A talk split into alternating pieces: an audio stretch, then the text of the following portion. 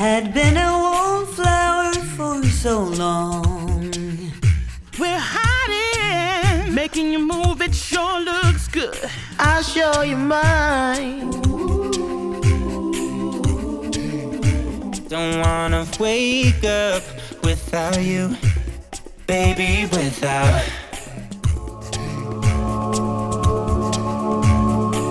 Welkom bij de podcast Be Your Own Voice, waar ik op zoek ga naar de mens achter de stem. Welkom bij de stempodcast Be Your Own Voice, waar ik op zoek ga naar de mens achter de stem. En vandaag dacht ik, weet je wat? Ik ga eens mezelf interviewen. Nou, dat kan natuurlijk niet echt, maar ik kan natuurlijk wel eens een keer in gesprek gaan met mezelf. Want wat ik nou zo leuk vind, is dat de afgelopen periode ben ik dus in aanraking gekomen met podcast. En ik word fantastisch geholpen. Um, want Matthijs, Matthijs Kwaarts, die maakt natuurlijk alle intro's en outro's. En die mixt dat er allemaal mooi tussen. En ik ben de, degene die natuurlijk allemaal interviewt. Wie ik allemaal heb geïnterviewd voor nu is eigenlijk best wel een mooi lijstje. Casper Vedema, Juliette July, Rivelino Richters, Maaike Widdershoven, Stephen Morrison, Ruben Harris. En er komen nog hele mooie podcast-interviews aan. Van Aaron Van, Niels Keler, nu bekend als Nicolaas, Amand Hekkers, een van de beste zangdocenten in Nederland als het gaat over opera en klassiek zingen. En Hansie. En Hansie is uh, ja, singer-songwriter en zingt zelf ook of rapt ook. Dus het is best wel een eigenlijk mooi lijstje. En ja, en als ik dan kijk van goh, wie ik allemaal zelf mag coachen en wie er misschien nog in de toekomst op mijn pad komt, ja, dan voel ik mij wel een gezegend mens.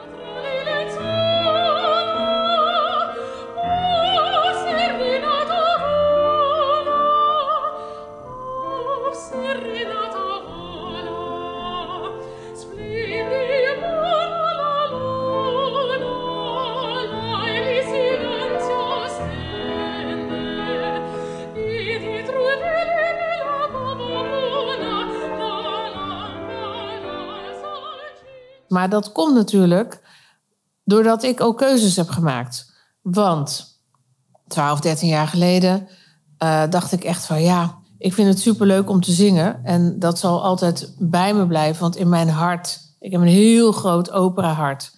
En uh, mijn lievelingscomponisten zijn ja, Giuseppe Verdi, uh, Richard Wagner, Richard Strauss. echt de grote, zware opera's die ja, daar ben ik echt helemaal fan van, zoals het dan heet. En ik heb er ook een paar echt mogen instuderen, mogen studeren en ook een paar mogen uitvoeren. Maar ik merkte in dat hele proces van mezelf ontwikkelen als operazangeres dat ik heel veel interesse altijd had in andere mensen en hoe zij dat dan deden. En niet als concurrentie, want die is moordend, nog steeds. Maar meer als van hoe doen zij dat en hoe zien ze dat en hoe voelen ze dat? Ik voel altijd, als ik zing, dan heb ik altijd het idee dat ik in mijn eigen wereld zit. En die wereld is beschermd. Dat is mijn wereld. Het is mijn stem, het is mijn techniek, het is mijn muzikaliteit, mijn gevoel. En dan voel ik ook echt dat mijn talent daarvoor, wat ik gewoon gekregen heb en wat iedereen krijgt, dat je daar dan iets mee kan doen. En de ene keer heb je natuurlijk ja, niet heel veel zin, of dan ben je moe, of je denkt, nou, wat een rotwereld, ik ga hier niet uh, auditeren en ik heb er geen zin in. Maar uiteindelijk kom je altijd weer terug naar die basis, namelijk, jeetje, het voelt zo goed als ik dat aan het doen ben. En wauw, wat kan ik heel veel mensen daarmee plezieren. En sinds ik coach ben, zoals ik echt de beslissing heb genomen van, weet je, ik weet wel hoe het werkt als ik op het podium moet staan. Ik weet hoe het hele ritueel is van voorbereiding, van hoe studeer ik mijn nummers in. Want het gaat natuurlijk altijd in een volgorde. En heel veel mensen vergeten dat. Voordat je iets gaat uitvoeren, laat ik dat even uitleggen, heb je een ritueel van tevoren. En dat ritueel is belangrijk. En dat begint eigenlijk al met het bedenken wat je gaat doen. Dus bijvoorbeeld, als jij een set wil maken van 20, 30 minuten, dan ga je alvast kijken: oké, ga ik er een thema aan verbinden? Of ga ik het alleen maar zingen omdat ik het hele leuke liedjes vind? Of ga ik gewoon, weet je wat, ik ga gewoon op de feel zitten. Dus dat je denkt van, nou, dit, dit is een leuk liedje en daarna komt dat liedje en dan, daarna komt dat liedje. Maar het is heel belangrijk dat je daar al een keuze in gaat maken. Je gaat ook bedenken voor wat voor publiek het is. Want ik hoor ook wel eens zangers zeggen van ja, en toen kwamen wij daar aan en toen zaten daar gewoon allemaal mensen 65 plus. Maar wij hadden allemaal de leuke hits ingestudeerd. Dus wat dan nu? Ja, ja, dan moet je toch een paar verzoeknummers uh, hebben zodat die mensen het ook heel erg naar hun zin hebben. Nou, maar goed, maar eh, als je dus een set maakt, dan moet je dus voor ogen hebben voor wie je het doet en wat bij jou het beste past. Nou, dan ga je dat allemaal instuderen. En dan op een gegeven moment ga je dat dan repeteren en uitvoeren. Nou, een supergoeie tip daarvoor is dat je altijd begint bij het begin en eindigt bij het laatste. Met andere woorden, als je een nummer instudeert, stop niet en ga dan de kleine dingetjes instuderen die je niet kent. Nee, begin altijd weer van voor en zing hem helemaal door. Net zolang totdat je hem helemaal zonder fouten naar het einde toe kan werken. Want als je dat niet doet, dan gaan jouw hersenen onthouden wat je elke keer fout doet. Dus dan sta je op dat podium en dan krijg je misschien een soort van blackout of je wordt heel nerveus en dan ineens dan denken je hersenen, oh ja, nu moet ik stoppen, want dat heb je namelijk al 50 keer gedaan. Dus dat is echt een hele goede tip. Altijd instuderen van begin tot eind. Nou, en dan denk je van, hé, hey, weet je wat? Wat ga ik eigenlijk aandoen? Nou, daar zijn ook alle mogelijkheden in.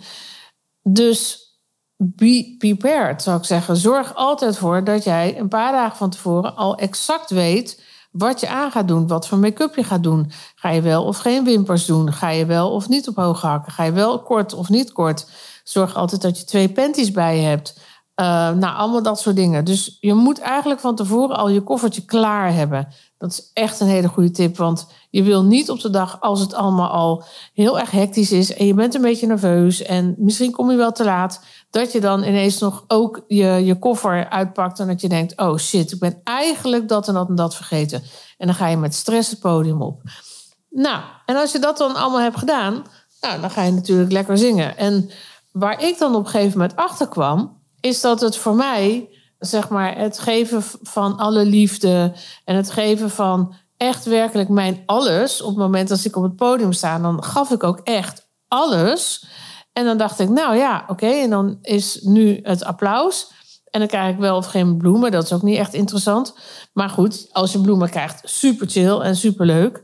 En dan denk je van ja, ja, dan ga ik naar huis. En ja, ik zat op dat moment in een relatie waarin dat niet echt werd gewaardeerd. Het, mijn hele zingen en mijn hele optredens en zo. Op een gegeven moment dacht ik, ja, het is wel een beetje een heel eenzaam beroep. Zeker als je heel veel hoofdrollen ook zingt. Dus ja, voor mij uh, dacht ik van ja, is dat nou wel zo fulfilling? En ik denk dat het, ja, ik vind het best uh, goed om daarover te praten. Want daarom dacht ik van, ik ga dus coach worden. Want eigenlijk coachte ik al heel erg lang. Ik coachte al vanaf mijn 17e, 18e jaar. Ik had op het consortium meteen al leerlingen.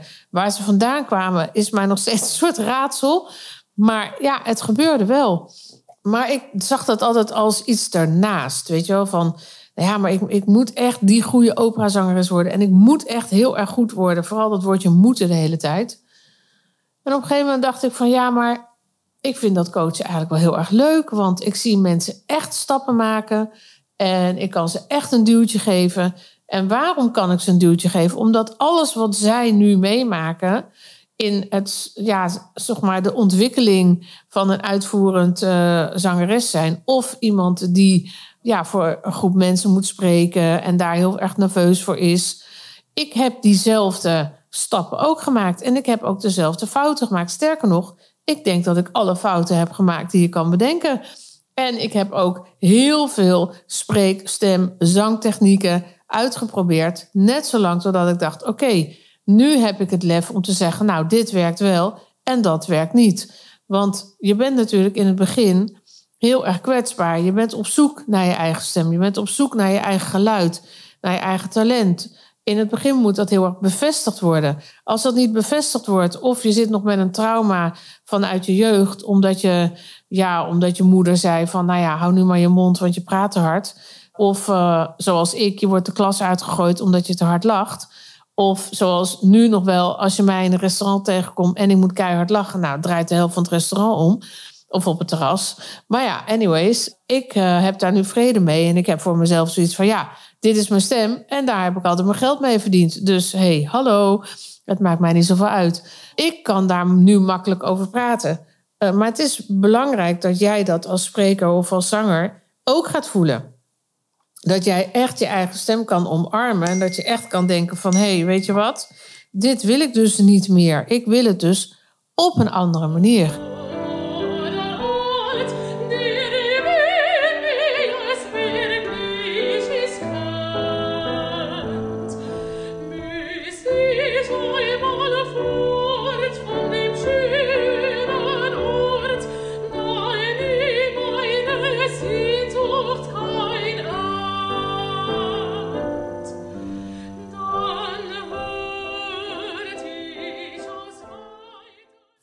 Al denk ik dat het heel belangrijk is, nou ja, dat jij je heel erg goed voelt bij een coach. En op een gegeven moment kan ik me heel goed herinneren, 12, 13 jaar geleden, keek ik natuurlijk ook televisie en dan zag ik ook programma's als The Voice of ik zag zangers op televisie zingen en dan dacht ik echt heel vaak, jeetje, maar waarom is er niet tegen diegene gezegd dat, nou ja, en dan een technische aanwijzing of gewoon uh, pak een andere staging of hey, dit nummer past eigenlijk helemaal niet bij jou. Als je nou eens dat of dat probeert. Ja, en dat heb ik eigenlijk nu doorgezet. Dus we zijn nu uh, bij, zeker twaalf jaar verder van mijn grote beslissing om dus... Want ik heb echt een hele grote stap gemaakt. Ik heb ja, voor mezelf besloten om echt... Ja, hoe zou ik dat nou zeggen? Voor mijn leven een keuze te maken die heel zwaar viel. Namelijk scheiden. En als je gaat scheiden van iemand waar je eigenlijk niet echt ruzie mee hebt, waar je eigenlijk best een goed huwelijk mee hebt, maar waar je het gevoel van hebt van hé, hey, ik kom hier niet verder, wat doen wij nog samen? Wij kunnen eigenlijk helemaal niet samen praten over de dingen waar ik vreselijk veel van houd en waar ik heel erg graag mee verder wil. En ja, uh, heel veel tegenwerking kreeg. En ja, toen heb ik toch de beslissing genomen om te gaan scheiden. En dat was na een periode van 27 jaar. En vanaf dat moment heb ik alleen maar gewerkt aan mezelf. Ik heb gewerkt aan wie is eigenlijk Muriel? Waar is Muriel goed in? Uh, waar liggen mijn talenten? Nou, ik ben erachter gekomen dat ik meerdere talenten heb. Dat is ook iets uh, aparts. Ik dacht altijd, je moet er één hebben in het leven, maar ik heb er meerdere. En ik heb daarin dus een keuze gemaakt. En mijn keuze om echt fulltime coach te worden van zangers is denk ik een van de beste keuzes die ik heb gemaakt. Want ja, de mensen die bij me komen met hun verhaal, ja, dat, dat is mij zo dierbaar. En ik voel ook echt dat ik ze kan helpen. En gelukkig gebeurt het ook. Dit is een hele kleine um, interview, even met mezelf. en ik hoop dat je daar een beetje inspiratie van krijgt. En dat je het idee hebt van: hé, hey, weet je wat?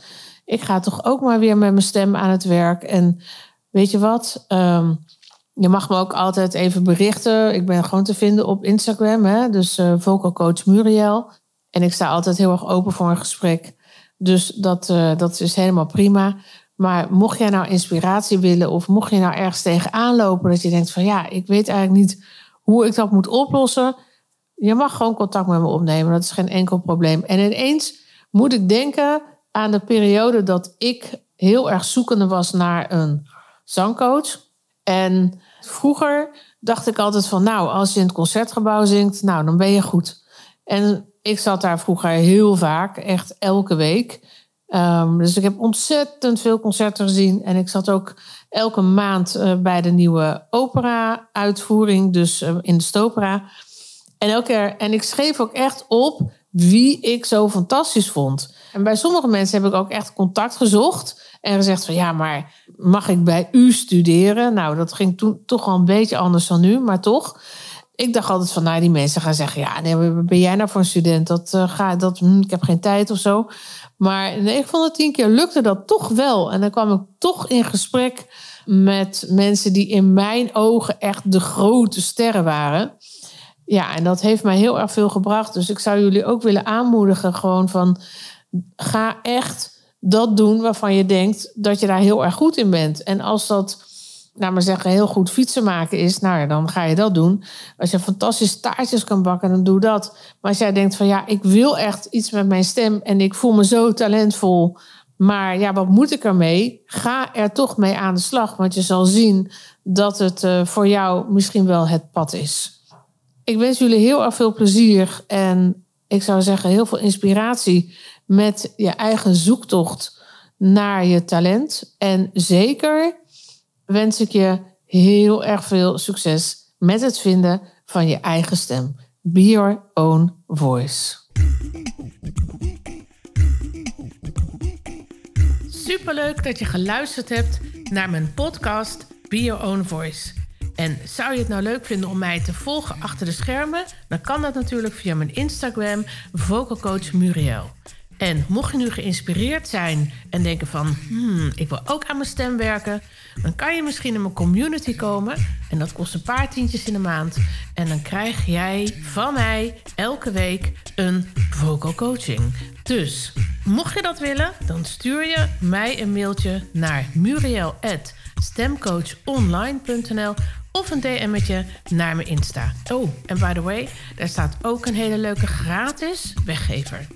Nou, ik wens je ontzettend veel plezier met nog alle andere afleveringen. En ik zou zeggen, be your own voice.